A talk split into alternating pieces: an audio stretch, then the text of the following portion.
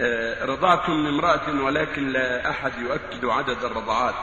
هل أبناء هذه المرأة إخوة لي علما أن المرأة المرضعة قد توفت ولم أعرفها رضعت من امرأة ولكن لا لا أحد أكد لي عدد الرضعات. فهل أبناء هذه المرأة إخوة لي علما أن المرأة المرضعة قد توفيت ولا أعرفها؟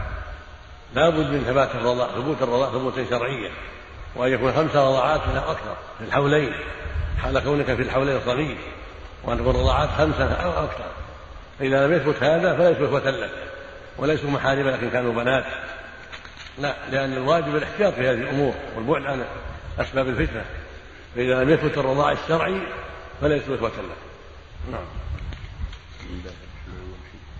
إذا جئت من العمل أكون متعبا جدا فأحيانا كل كل هذه الأسئلة ما لها تعلق بالمحاضرة. ما- كلها من هذا القبيل. لم يسالوا عن البدع ولم كم يسالوا مرة بعضهم. نعم. اللهم اهدنا وإياك. نعم اللهم آمين رب العالمين. نعم. آه، بسم الله. ما حكم مجالسة من لم يصلون بالرغم أنهم أقارب لنا؟ وما حكم زيارة القبور لطالب شيء منها كإظهار سرقة أو دعاء؟ ما حكم زيارة القبور لطالب شيء منها؟ واللي قبله.